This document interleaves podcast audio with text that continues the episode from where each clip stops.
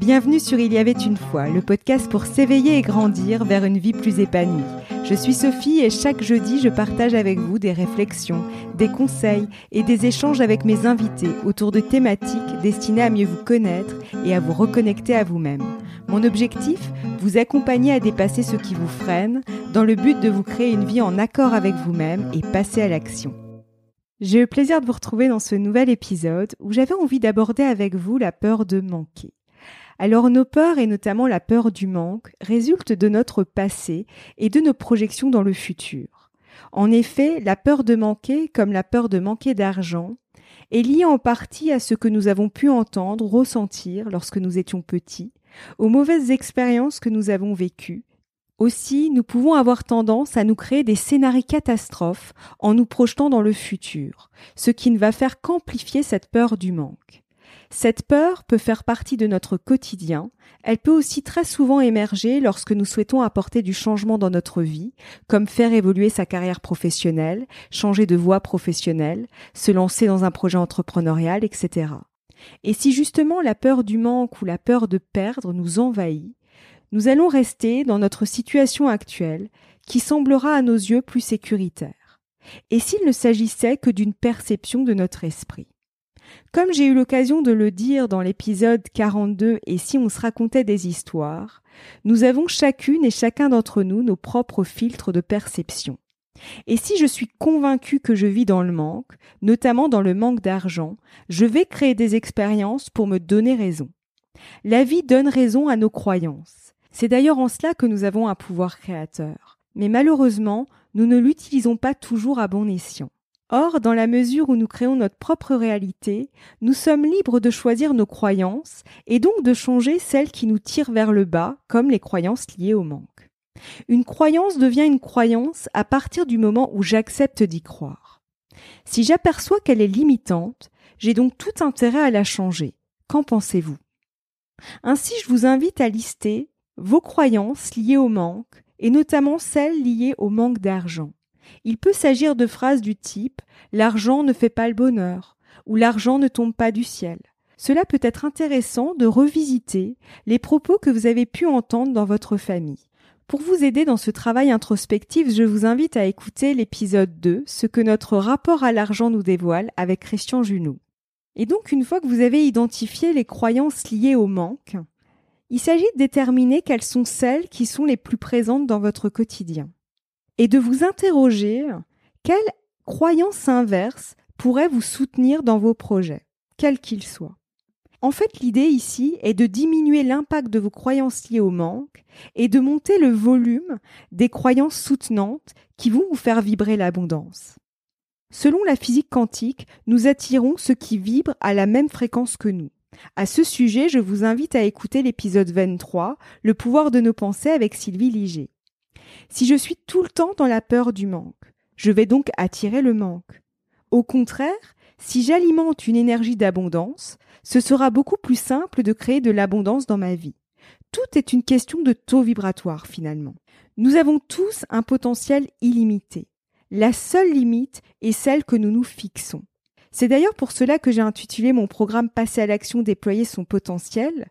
Dès lors que l'on dépasse ses peurs, en creusant les croyances limitantes qui se cachent derrière, pour les transformer en croyances soutenantes, nous pouvons déployer tout notre potentiel, et notamment notre potentiel créateur, pour nous créer une vie à laquelle nous aspirons. D'où l'importance de monter le volume sonore de vos croyances soutenantes. Lorsque nous sommes dans une démarche de croissance personnelle, d'évolution personnelle, nous passons des paliers. C'est là où il est intéressant de revoir ses croyances. En effet, si certaines ont pu nous soutenir jusque-là, certaines d'entre elles peuvent devenir limitantes. Tout change, tout évolue.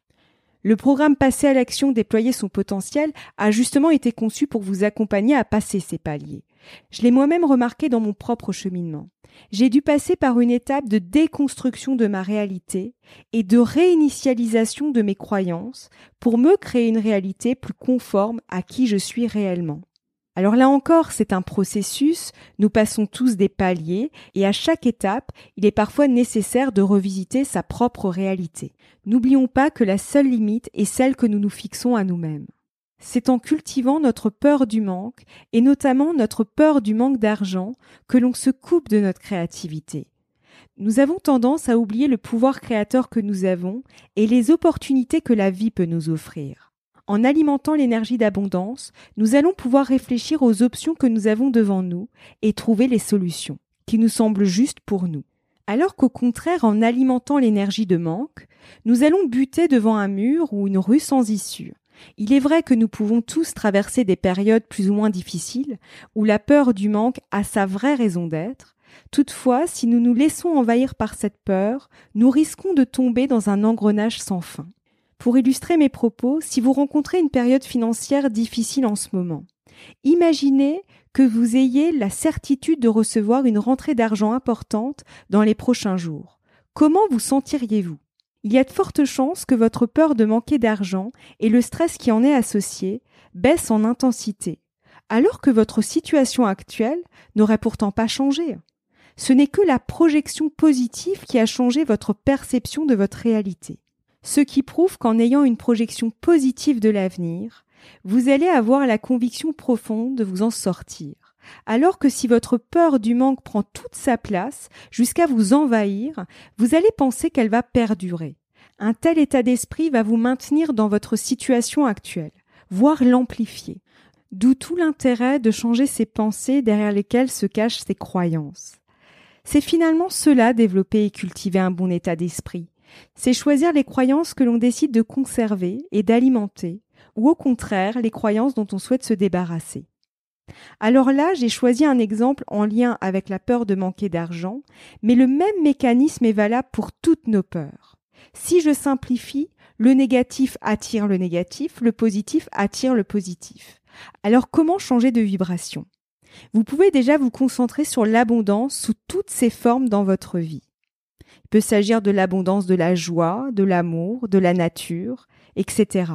L'idée est d'élargir son regard pour ne pas uniquement porter son attention sur l'abondance matérielle. C'est quelque chose que j'ai fait au début du lancement de mon activité. J'ai débuté avec cette peur de manquer, notamment cette peur de manquer d'argent. Et puis j'ai commencé à focaliser mon attention sur l'abondance sous toutes ses formes. Comme les personnes qui ont pu me solliciter pour intervenir dans mon podcast, les coups de pouce que je pouvais recevoir, les sollicitations que je pouvais avoir, etc. Et les choses ont changé j'ai commencé à avoir des demandes d'accompagnement pour changer de voie professionnelle ou créer une activité en accord avec soi-même et ses valeurs. C'est là que j'ai pris conscience que nous pouvions faire confiance en la vie, d'où l'importance de cultiver une bonne vibration. Un dernier conseil que j'aimerais vous donner, lorsque la peur du manque vous envahit, je vous invite à respirer pour revenir au moment présent. Cela permet de calmer le mental et de revenir ici et maintenant. Très souvent, ce sont nos projections dans le futur qui sont source de peur. Revenir au présent permet de reprendre les rênes et de se dire que nous avons la possibilité de faire évoluer les choses. Les solutions à nos problèmes se trouvent dans notre créativité. Pour la développer et la cultiver, il est important d'être en mode solution. Cela passe par le carburant que l'on décide de mettre dans sa tête. Ce qui revient à se demander si les pensées que j'alimente me tirent vers le haut ou au contraire est-ce qu'elles me tirent vers le bas. Si vous voulez aller plus loin, vous pouvez retrouver mon programme Passer à l'action, déployer son potentiel, qui va vous permettre d'apprendre à avancer et à passer à l'action avec vos peurs.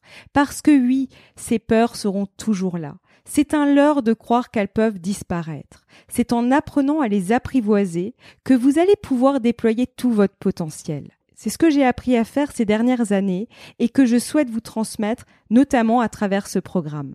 Alors si ce podcast vous a plu, n'hésitez pas à en parler à deux, trois personnes autour de vous. C'est l'un des meilleurs moyens de le soutenir pour que d'autres puissent le découvrir. Je vous souhaite une très belle journée et je vous donne rendez-vous la semaine prochaine. À bientôt.